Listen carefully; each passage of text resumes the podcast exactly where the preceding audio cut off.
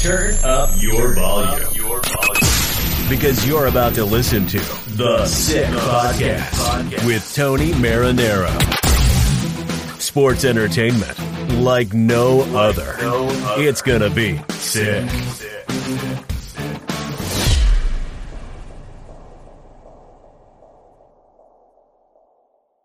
You ready? Five, four, three, two.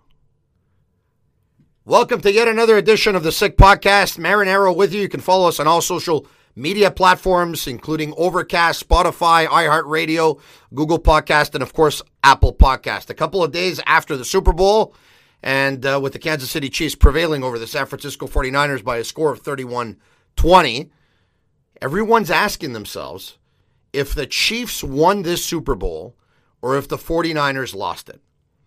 The easy way out is to say a combination of both, right?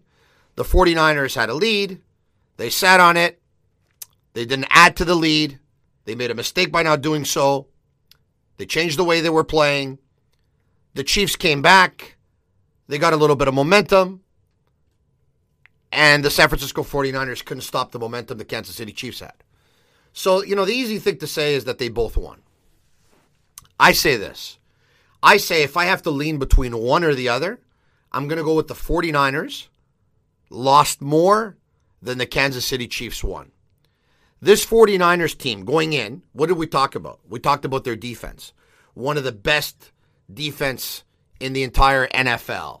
A bunch of rookies and Bosa and Armstead and Ford and and all these guys, right? As good as they were, and they were going to bring the pressure to Patrick Mahomes and the San Francisco 49ers don't give up a lot of points. The San Francisco 49ers play pl- close games. The San Francisco 49ers end up winning those close games. We talked about it being offense versus defense. Well, the San Francisco 49ers team and their defense, they held the Kansas City Chiefs at bay for three quarters. If you can do it for three quarters, you should be able to do it for four quarters. After Patrick Mahomes got picked for the second time of the day, a couple of minutes into the fourth quarter, I don't know about you, but watching the game, I said this one's over. And I should have known better because Patrick Mahomes, over the past two weeks, if there's one thing that he did, was take a team that was trailing, bring them back into the game, end up taking the lead, and close the game. So I should have known better than to doubt Mahomes. And I'm not saying I doubted him, but I had so much confidence in the 49ers defense that I thought 10 point lead in the fourth quarter, this game's over. You take a look at what they were doing. Going into the game, there was a stat which was at the advantage of the San Francisco 49ers. What was that stat? It was the Kansas City Chiefs against the run with an I formation. Against the run with an I formation, they'd given up a ton of yards, one of the worst teams in the entire NFL. So you take that and you say, all right, you know what? That's where we're going to exploit them. And they had different running plays for three quarters where it wasn't just handing the ball off to Mostert. It was reverse plays. It was different run patterns that they were running. And the Chiefs were rattled. They were, they were confused. They didn't know what was going on. It worked against them. It worked big time. At one point, they stopped doing it. Jimmy G did what he could for his team for three quarters. They were pushing their luck to ask him to try and do it for four quarters. They were pushing their luck. They had to continue to do, and you hear this all the time in sports, and I don't know why, but teams get away from it. All the time you, you hear that teams should do, continue to do what brings them success. The 49ers did something in the first quarter, brought them success. They did something in the second quarter, brought them success. They did the same thing in the third quarter, brought them success. They get to the fourth quarter, what happens? Oh, the San Francisco, the, the Kansas City Chiefs already know that we're going to run the ball, so now we're going to try and confuse them and we're going to pass the ball instead. Now we're going to try and confuse them and we're going to try and go downfield instead. Now we're going to try and confuse them and if we don't get the first down, it's okay because our defense is not going to lose the game with a 10 point lead. It's it's a crazy way of thinking. It's a crazy way of thinking. I don't get it. I don't I don't get the logic of you something's working for three quarters, and you yourself change it because you think the other team is now expecting it, so you want to surprise them. In the end, the ones that got surprised were the San Francisco 49ers. Here's the deal. Shanahan was guilty of one thing. We talked about the coaching matchup going into the game, right? Shanahan for the 49ers, Andy Reid for the Kansas City Chiefs. It was Reid's offense versus Shanahan's defense, even though Shanahan is known for being an offensive mind. Before being the head coach of the San Francisco 49ers, he was an offensive coordinator with three or four different teams. Recently, it was with the Atlanta Falcons, the team that led the New England Patriots 28 to 3 in the Super Bowl and saw that lead evaporate. Shanahan did something during the Super Bowl. He was guilty of it. And you want to know what he was guilty of? Overcoaching. Crunch time. Some coaches are able to stick with the plan. Crunch time, some coaches are able to adjust, some coaches are able to adapt. And some coaches, they overcoach. They overthink. Shanahan was overthinking. Shanahan was overcoaching. That's the one thing that happened. So I'm going to lean with more the 49ers lost the game than the Chiefs won the game. Hey, look, put it this way. If I would have told you before the game that Patrick Mahomes would go 26 of 42, he'd have 286 yards, he'd have two touchdowns, a running TD, he'd get picked off twice. So on Mahomes' arm and Mahomes running, there's three touchdowns. That's 21 points. And maybe you get three here and three there from a field goal, you're at 27. But if I would have told you before the game that Pat Mahomes would go 26 of 42, 286 yards, he would get intercepted twice and would only throw for two touchdowns, what would you tell me? You know what you would tell me? You would tell me that in that scenario, you would think that the San Francisco 49ers are going to win the Super Bowl. That's what you would tell me. So I'm going to stick with this. The 49ers lost the game more so than the Kansas City Chiefs won the game. Now, in terms of Mahomes, the big question now is was he great? Was he average? Or was he lucky? And um, those who are convinced of Mahomes going into the game because of the season that he had last year, the fact that he was a Pro Bowl football player, Pro Bowl this year, uh, he led the league in touchdowns a year ago, he led the league in yardage and all that stuff. Those who saw that are, will say, okay, you know what? He led his team back. He was great. He was the MVP. He deserved it. Others will just look at the stats. They'll look at the stats and they'll say 286, two touchdowns, two interceptions, one running touchdown. Ah, he's average because Pat Mahomes, Pat Mahomes, has the ability, of course, to go 100 yards more than that if he wanted to. Pat Mahomes has the ability to throw for four touchdowns. So some will say he was average. Others will say that in a moment of desperation in the fourth quarter, the Kansas City Chiefs went no huddle. Mahomes was throwing it downfield, and there were a couple of great receptions from his wide receiver and his tight end. And some of them, the players had to come back for the ball. They were underthrown. Some will say he was lucky. I say this I say you got to be lucky to be good. And Mahomes' greatness is one of the reasons why he was lucky. Because you got to be lucky to be good, and you got to be good to be lucky. He's accustomed to, he's, he's, he's made us used to so many great performances that some will call it average. But here's the greatness of this quarterback, and I want you to think about this one, right?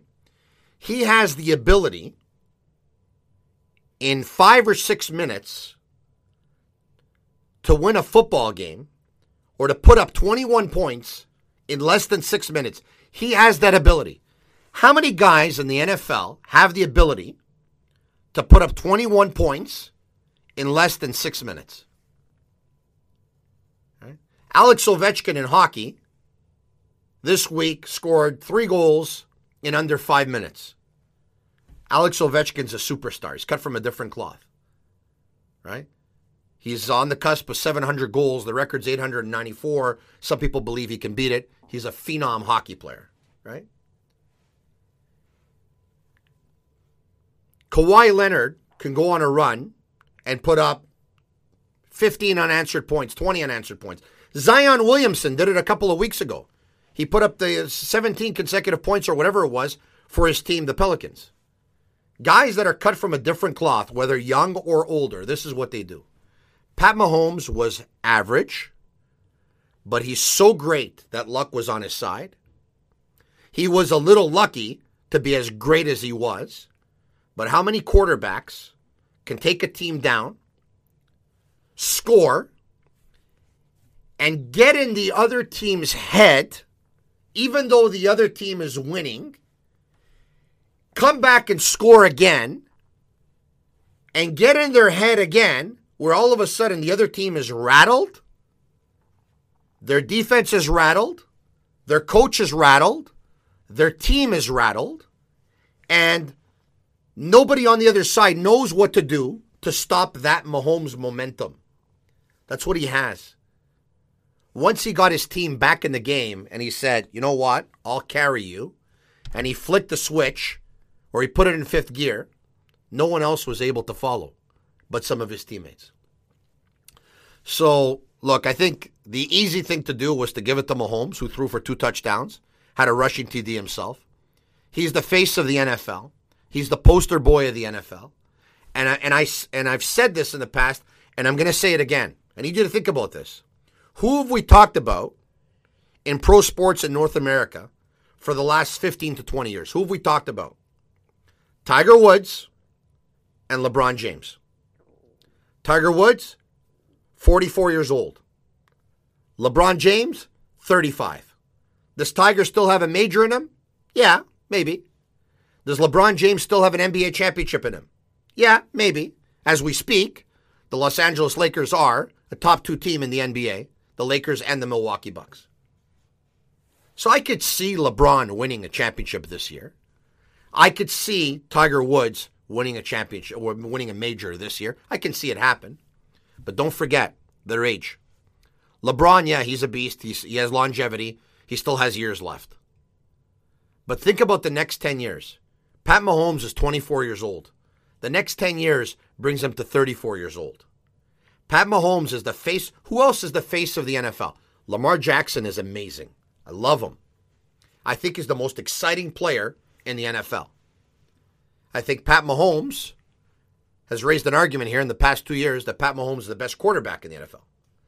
But Lamar Jackson is the most entertaining. But take a look at the way he dresses. Take a look at the way he talks. Take a look at the way he walks. Take a look at him in interviews. And with all due respect, right?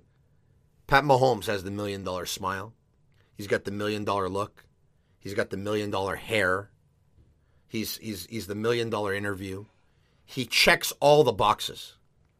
Pat Mahomes is not only going to be the face of the NFL in the next 10 years, and by the way, he scrambles and he runs less than Lamar Jackson. He's got a better arm. He's not as good a runner, but he's very good. But the fact that Lamar Jackson runs as much as he does, at one point, they're going to start catching up to him. At one point, they're going to take out his ankles once, twice, five times, ten times. Might require ankle surgery once, twice. Might bust a knee. Might require leg sur- knee surgery. And then all of a sudden, he's no longer the same. Pat Mahomes will scramble if he has to scramble and not because he wants to scramble all the time. He doesn't overdo it. He's much more composed in the way he plays and selective in his runs and in his passes. So Mahomes has more longevity than Lamar Jackson. And I'm, I'm, Mahomes is the poster boy for pro sports in North America for the next 10 years. For the next 10 years. All right, so now let's take a look at the losing team. Jimmy G went 20 of 31. Ironically, that's the way the game ended, right? 31 20. 219 yards, one touchdown, uh, passing, two interceptions.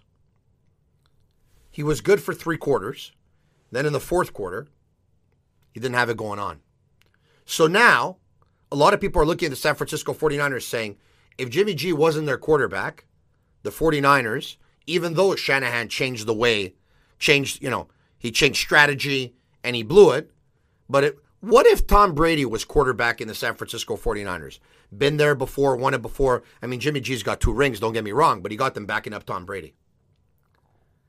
Tom Brady might stay in New England, might be looking for a team. There's a lot of talk that has him linked to Oakland, to the LA Chargers, to the Tennessee Titans. You can scratch Dallas off the board because it looks like they're on the verge of, of, of tagging Dak Prescott. So now people are asking themselves, would a Jimmy G trade for Tom Brady, would it make sense? Now think about it for a second. A couple of years ago, or several years ago when Jimmy G was traded, the talk out of New England is that Bill Belichick wanted to keep Jimmy G and trade Tom Brady because of the difference in age. He wanted a quarterback who can give him many more years. Robert Kraft intervened. The owner of the Patriots said, No, no, you're not going to do this. There's no way I'm trading Tom Brady. But how about if they make the swap now? Several years later, Brady was still able to win a couple of Super Bowls since then. Jimmy G was not able to win it. If you take Tom Brady and you put him with the San Francisco 49ers for a year or two, do they win the Super Bowl? If you take Jimmy G and you put him back with the New England Patriots, a system that he knows well, he was in it, a coach that he knows well, players that he knows well, can he lead them to the promised land going forward? It's not a, it's not a crazy idea. It's not. As a matter of fact, I think it makes sense. But what makes the most sense for Tom Brady? What makes the most sense for Tom Brady is that he returns to the New England Patriots, the team that he's been with, with for the longest time, the team that he's won six championships with, to work alongside the coach that he's won those championships with, who had a losing record before Tom Brady joined the New England Patriots, and now is going to go back as arguably the greatest coach in the history of football. What makes the most sense in all of this is Brady returns to the Patriots. But if he doesn't return, what does that tell you? You know what it tells me? It tells me that he wants to prove for all those people who say that Brady needs Belichick as much as Belichick needs Brady. He wants to prove to them that although it was nice with Belichick, he can be coached by anybody and win a champ. When you have, when you've done what Tom Brady has done, six championships, arguably the greatest quarterback in football history, right? Do you need to do anything to cement your legacy? Not really. But there'll always be one or two people who say, ah, yeah, he had the right coach, he had the right team, and you know what? Guess what? They cheated on that team every now and then. But if he goes somewhere else, you won't have to ask yourself why he's going. So now, if he goes somewhere else, I'm thinking about it. And for me, the two places that make the most sense is Tennessee, so that he can get reunited with Vrabel. They know each other well. And San Francisco, because he's going to have a great defense and he won't even have to put up a lot of points and they'll be able to win the football game anyway. All he's going to have to do is not lose the game, which Jimmy G did a little bit. And Shanahan did even more than that. And the team did even more than that. That's the way I see it. Marinaro, yet another edition of the Sick Podcast. To all your friends, where can you find us? You can download us. Apple Podcast, Google Podcast, Overcast, Spotify, and iHeartRadio. We'll talk to you soon. And that's a wrap. Hope you don't miss us too much until next week. Follow the Sick Podcast on YouTube, Instagram, Facebook, Google Play, and Apple Podcasts.